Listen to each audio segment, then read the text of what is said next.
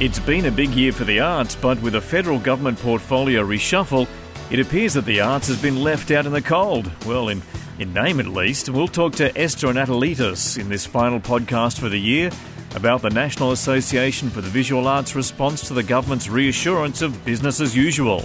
And then we'll cast the net a little wider and hear from others beyond the visual arts. Actors and performers have mobilised to ensure the arts are not forgotten by Canberra. I'm Tim Stackpool, and this is Inside the Gallery.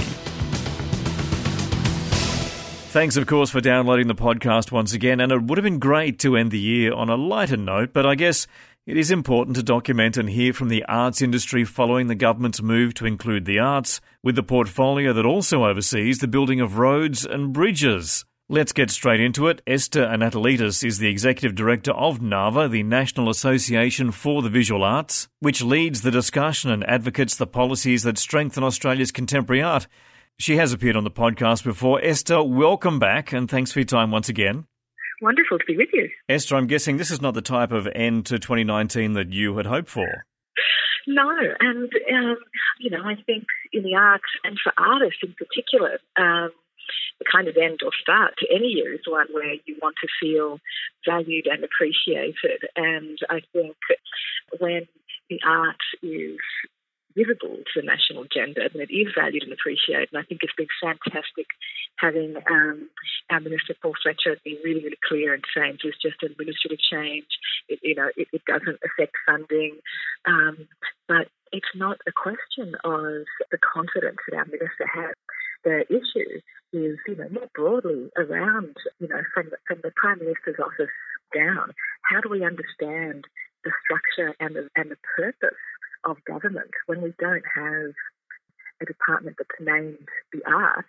What does that tell us about the government's cultural priorities, its understanding of, you know, the uh, multi-billion dollar industry that, that, that is the arts and its understanding of artists. So not a great way to end the year. I wonder if I might just ask you about how this information came to you on the day. There was not a whole lot of information floating around the place about how the portfolios may change. When that information started coming through to you, how did that unfold in your office? Oh, look, you know, we, the, National Association for the Visual Arts is not a government body. You know, we're, we're a membership based organisation. Um, artists are, are, are, our members and our bosses and arts workers and arts organisations. So it's, it's not something that, um, you know, a general government restructure is not something that we would have expected to be notified about. However, we would have expected that the Department of Communications and the Arts would have been told. And we certainly would have expected that the Secretary of the Department also would have been told. So that's a huge problem that even within government, people weren't told. And as the outgoing secretary, who of course has been one of five to lose his job, as Mike Mrdak said, uh, in what we've seen quoted as his email to his colleagues, uh, obviously it would have been great if the restructure had had the opportunity to have the expert input of the, the, public service leaders who actually do the work. And so I think it was that shock of just an announcement um, that was um, a decision made by just a very small handful of people who didn't consult their ministerial colleagues, didn't let the secretaries of departments know, didn't get the best, you know, range of advice about well, what what are the impacts of these kinds of restructures? What happens now for our colleagues who work in communications and the arts when they need to connect across government departments, get a brief up to the treasurer or to the Prime Minister. You know, next year's budget, there'll be no department with the name of the arts on it. So at that top level of decision making, the arts won't be there. So I guess, yeah, our, our first response was one of, sorry, what? you know, yeah, just a shock and, and disappointment, and then making some calls. And, you know, the more calls and questions that we, we made, the more concerned we were. Yeah, and given that you're far more connected than most of us uh, who are listening to the podcast, do you have any idea why the government went about doing the change in the portfolio and the announcement that way? Oh, look, it's it's very confusing. It is very confusing, and I think it's um, you know, a particular style of of governing that this prime minister and the former couple of, of prime ministers, you know, uh, sort of, uh, you know, this this frustrating revolving door of leadership we've had for a while. It seems like, you know, people become prime minister and think, quick, I better change everything, or I might not be prime minister tomorrow. Instead of thinking about the long term, what does what does Australia need to prepare us for the future? Who are the, the, the practitioners who create that future? How do we make sure that we're supporting and championing them? So they're just and, you know, it, it's not just in the arts that we see this. There just isn't a responsible long term vision, which is really frustrating. We've got a minister like Fletcher who, you know, he worked with Senator Alston when Alston was arts minister and set up VACS, the Visual Arts Craft Strategy, and a whole bunch of other things uh, some time ago. Minister Fletcher was also parliamentary secretary to Malcolm Turnbull when he was communications minister. So he actually comes to the portfolio with, you know, a, a world of, of experience as compared to other recent arts ministers, you know, ready to engage. He's been fantastic getting in there with, you know, our broad range of sectors. Um, you know, we would just love to see that same long-term vision um, from from other aspects of the government because it's yeah, mm, it's mm, uh, really mm. concerning. And I want to ask you, Esther, professionally, you advocate for months and, and, years, actually, over the previous iteration of the Liberal government, and we spoke to you soon after this government was returned earlier in the year. But looking at the amount of advocacy that you've done, the strategies you put in place, and yet the government still goes about treating the arts in the way that it has with regard to this arts portfolio, do you then have to think about NAVA's strategy over the last few months and, and even longer about how you've touched the government, how you've tried to reach out to the government, and yet they've still behaved in this fashion. Is that a failing on the part of NAVA, or is it just the way this government behaves? It really does feel like adapting to a new normal. And, you know, I'm used to in the past working with, you know, governments of, of all parties where uh, I have some great conversations with colleagues. I've got a clear understanding of, you know, what the values are of the party and of this term of government and what they'd like to achieve. Some parties like to develop policies that are, you know, really strongly principles based. Some like to look at industry strategies that are going to, you know, if we shift this and, you know, pull and push this lever, it will have this kind of economic benefit. I think the challenge uh, that I'm feeling and that people, you know, well beyond the arts are feeling is the kind of the inconsistency, the, the, the lack of just even communicating what those values are. There are so many issues where at other times in history, under previous uh, Liberal National coalitions, we've had a, a pretty clear sense of what comes next. But this current period of just not just short termism, but it's like the time is not being put into thinking about what's your strategy? What are the pitfalls? You know, if you do this, what are the dependencies? You know, what else will happen? And so when you're running an arts organisation, a membership body, and we've got our uh, couple of resources that, that, we try to put together and, and, and, work from. So you try and work in a predictable and rational way so that you're understanding the, the policy agenda.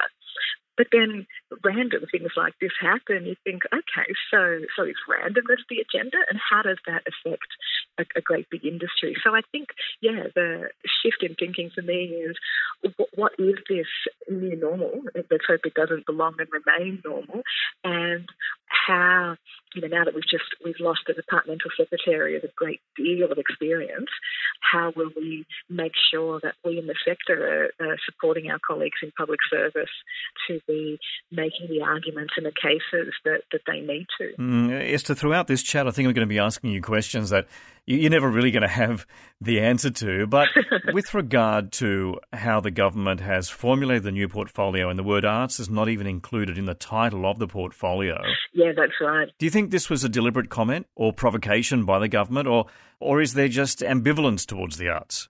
Oh, look, I don't think it's possible to be ambivalent towards art, towards artists, towards artistic experiences, towards those experiences that we have in our lives that invigorate us and move us and completely shift our perspective. You know, we couldn't go a day without that. Um, mm, but Esther, sorry to interrupt you, but in terms of the government response, though, yeah. So, um, in, in, answering a question about you know, are they ambivalent or is it a you know a, a move that is around trying to to make a, a specific point of, of, of, not valuing? I don't think so. So any human being, um, and ambivalence is possible towards artists and arts experiences that you know that, that transform our thinking and, and and invigorate us every single day. You can't be ambivalent towards arts and arts experiences. And so then it's a question of are people so frightened about the practitioners in our culture who are taking the most thrilling creative risks? Are they resentful towards them? Are they uncomfortable about confident, open, experimental, free expression? Are they concerned about a diversity of voices, about the First Nation strength of culture that must and will eventually uh, have the voice to Parliament that is needed?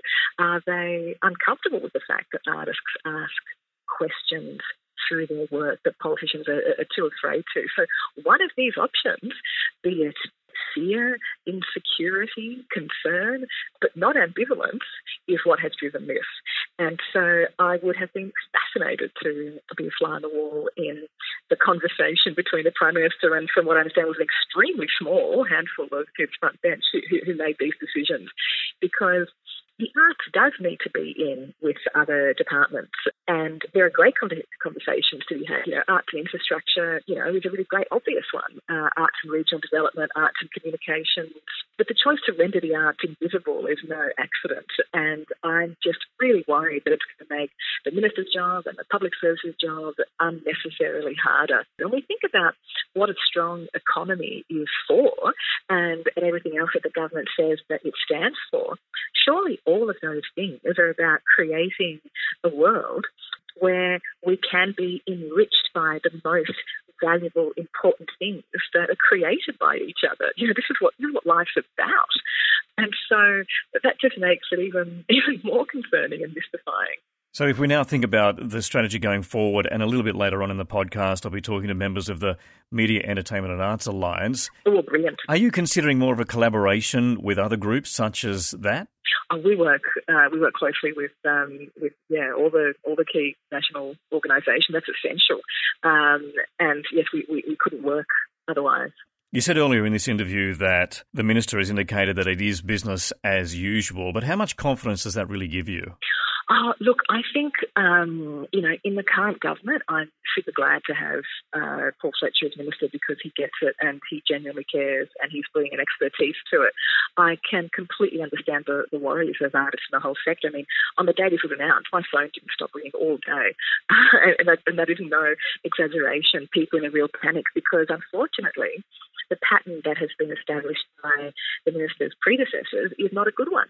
I mean, we had a situation just a few years ago where Senator Brandis and Julie Bishop launched the Australia Council's new strategic plan, and they talked about how excellent it was, and they spoke at length at that launch about specific aspects of it that they welcomed.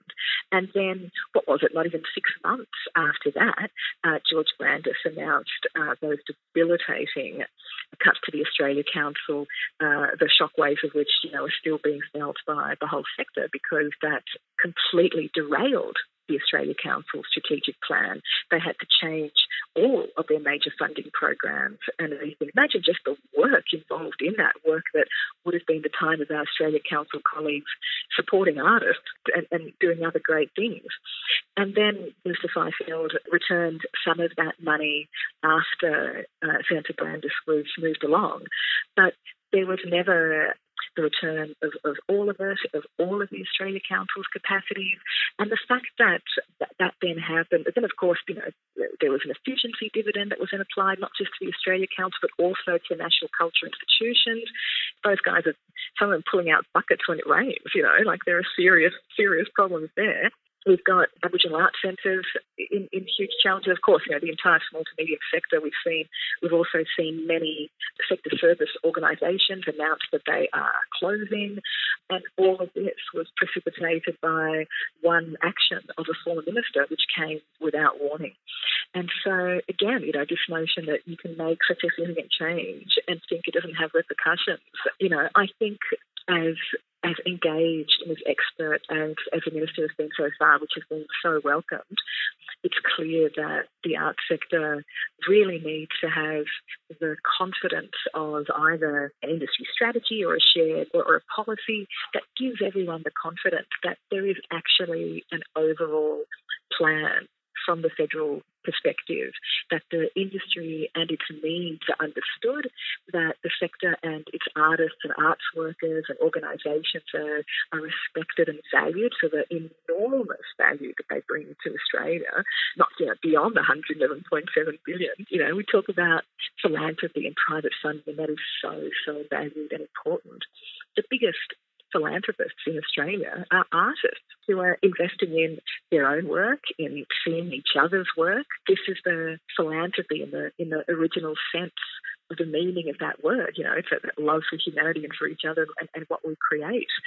So I think to have a government to understand that this is what enriches Australia would be incredibly important, and that's going to involve making some clear public gestures about that just to really give that confidence. Now, Esther, just to finish off, over the last few weeks, I've been having some quiet conversations with various art institutions who are somewhat reluctant to speak out against the government regarding the positioning of the arts within the current portfolio because they rely extensively on government grants in order to exist, pretty much. They're concerned that they would end up biting the hand that feeds them. Is there a way to advocate around that sort of feeling? Yeah, and it's a really hard one. And I think when people aren't used to engaging in public advocacy, they often confuse it with lobbying as though they're sort of asking publicly for money or, you know, elbowing out their fellow organisations. Whereas advocacy is just a constructive public conversation about what we value. And for those of us who are the heads of organisations who receive public money or who are the heads of non-profit organisations, you know, the, the constitution of a non-profit organisation says that it's there to contribute to the public good you know, it's uh, that's that's why you can apply for and competitively receive taxpayers' funds because what you're doing is for the public good, and you know that necessitates having a really open civic conversation. You know, one in that public space where where decisions are made, uh, where ideas are generated, so that everyone is part of that conversation, but also for politicians are hearing about the arts. I mean, you know, Arts Day on the Hill, back in the middle of 2019, we discovered in meeting with MPs back to back that they never hear anything about the arts. Nobody invites them to things in their electorate. No one comes to meet with them. So there's there's public and there's private advocacy. There's third party advocacy. We encourage those influential, high profile people to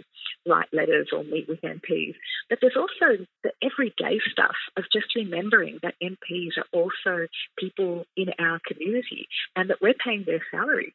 So they need to hear from us. You know, we've got so many organisations devote lots of money where they can afford it to development managers, you know, to be building those great relationships with business people to encourage their philanthropy.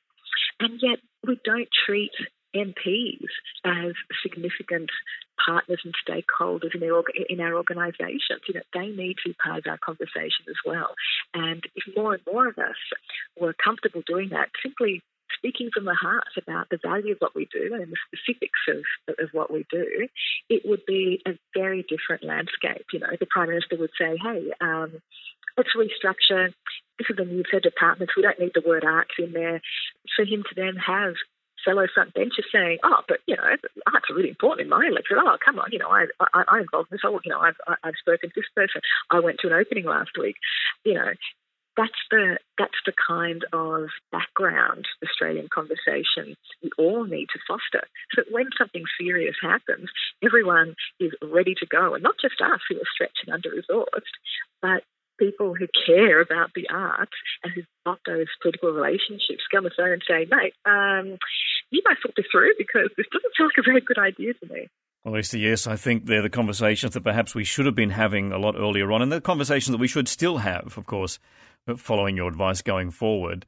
Esther, I do want to say thank you for speaking to us on the podcast once again. It's lovely to hear you actually so buoyant within the current situation because the conversations that I've been having with so many people in the visual arts recently have been quite dismal, to be honest. Uh, but I really th- appreciate your time on the podcast. Uh, Tim, thank you. But just just on the dismal, I think what what energizes me is just the incredible work of arts workers, organisations, and artists who I get to meet every day, and who certainly let Marvin know when they feel that um, we're not on top of something that that, that we should be, and that is, uh, yeah, this is why we all do what we do. Yeah, yeah, for sure, Esther. Thank you so much once again. Thank you. That's Esther Anatolitis, Executive Director with the National Association for the Visual Arts. But the arts portfolio, of course, extends beyond visual arts.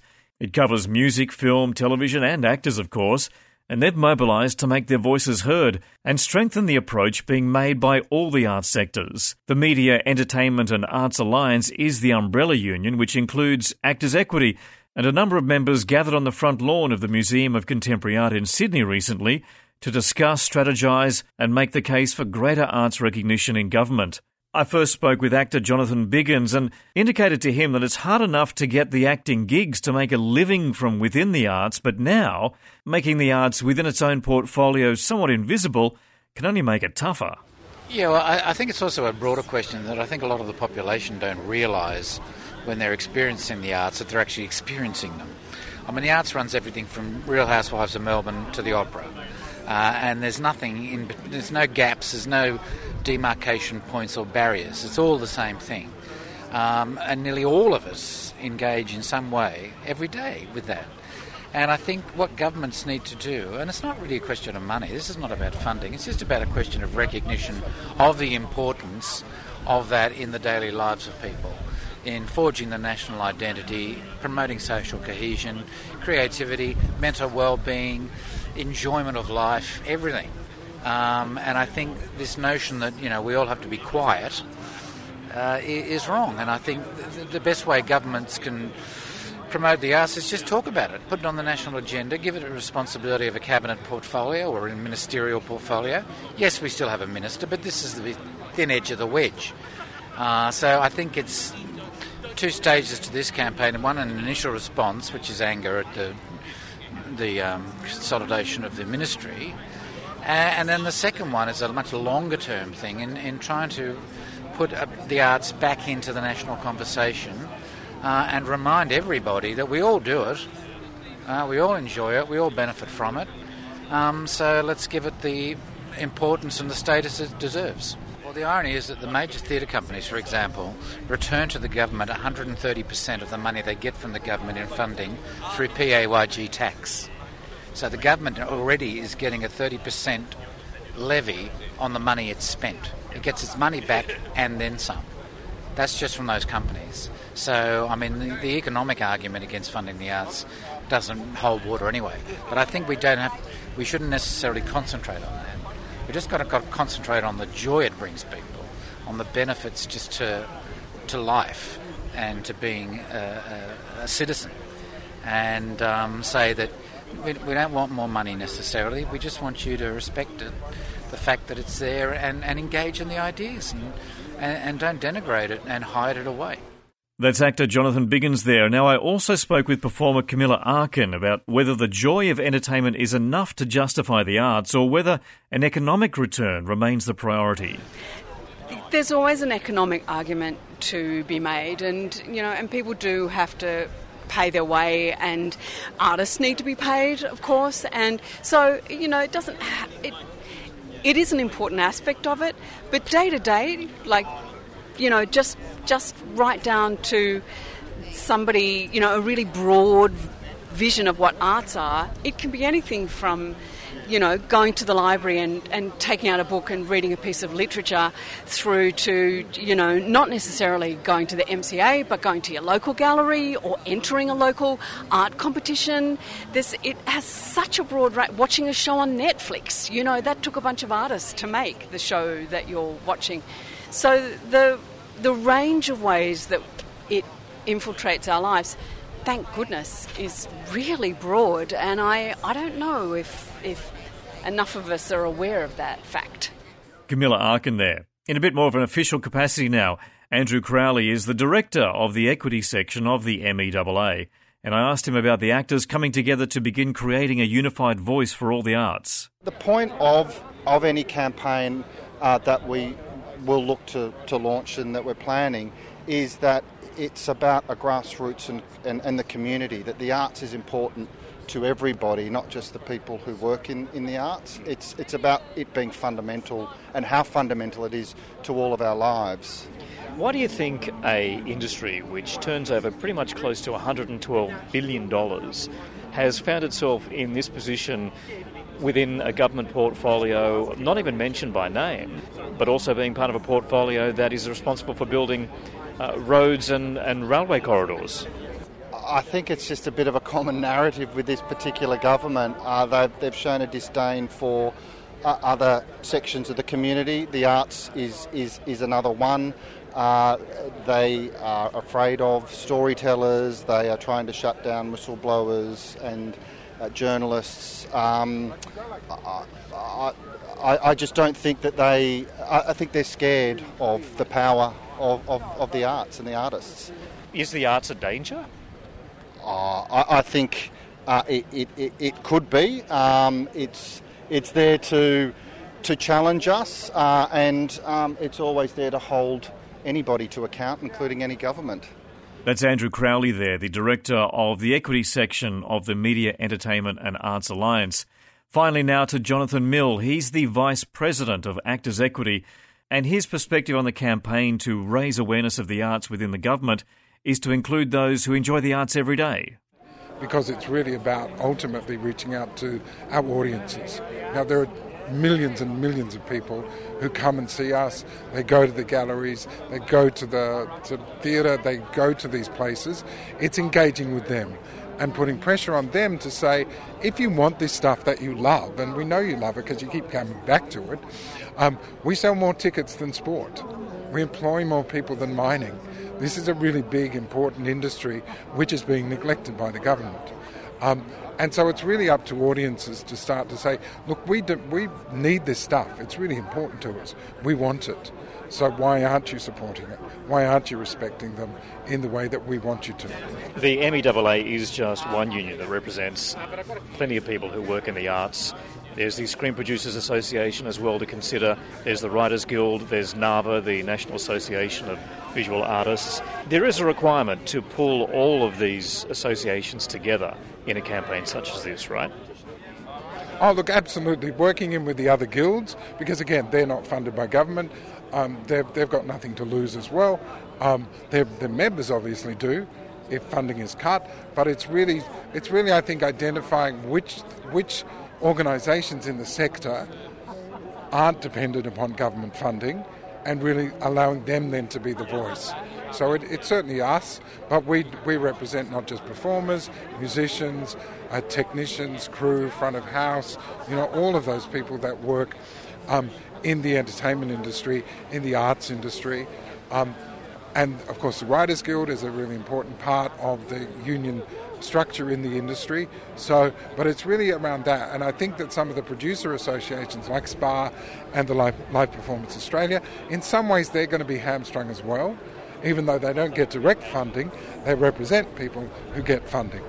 So we'll be working with them, but I think the industry is looking on certainly the unions um, and the guilds to be the voice of this campaign.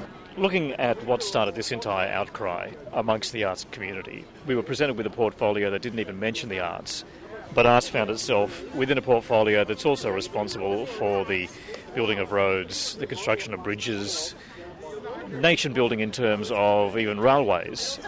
Is simply giving the arts a more prominent position at the table a solution to this? Oh, look, I think one of the big issues is it's the reduction of expertise.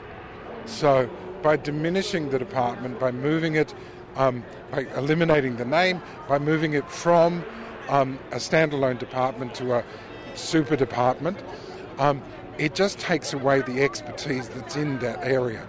And it, it pushes the emphasis then back on who's going to make decisions about funding? Well, it's going to be the politicians. And that's something that hasn't happened in this country for 50 years. We moved away from that model because it's fundamentally flawed. We don't want politicians of any stripe making decisions on what should be funded and which particular company and which artists and which galleries. That's an absolute nightmare. I think they're just setting us up for more of that. That not only will they cut funding, but that they won't have the expertise, they won't have those peers, those artists who are currently doing the assessing on who should get funding, they'll just remove them. And the politicians will then give the money to they will uh, to whoever they want, and that has the potential to divide the community, divide the arts community as we start to scrabble amongst ourselves about who can we, who who are they going to fund.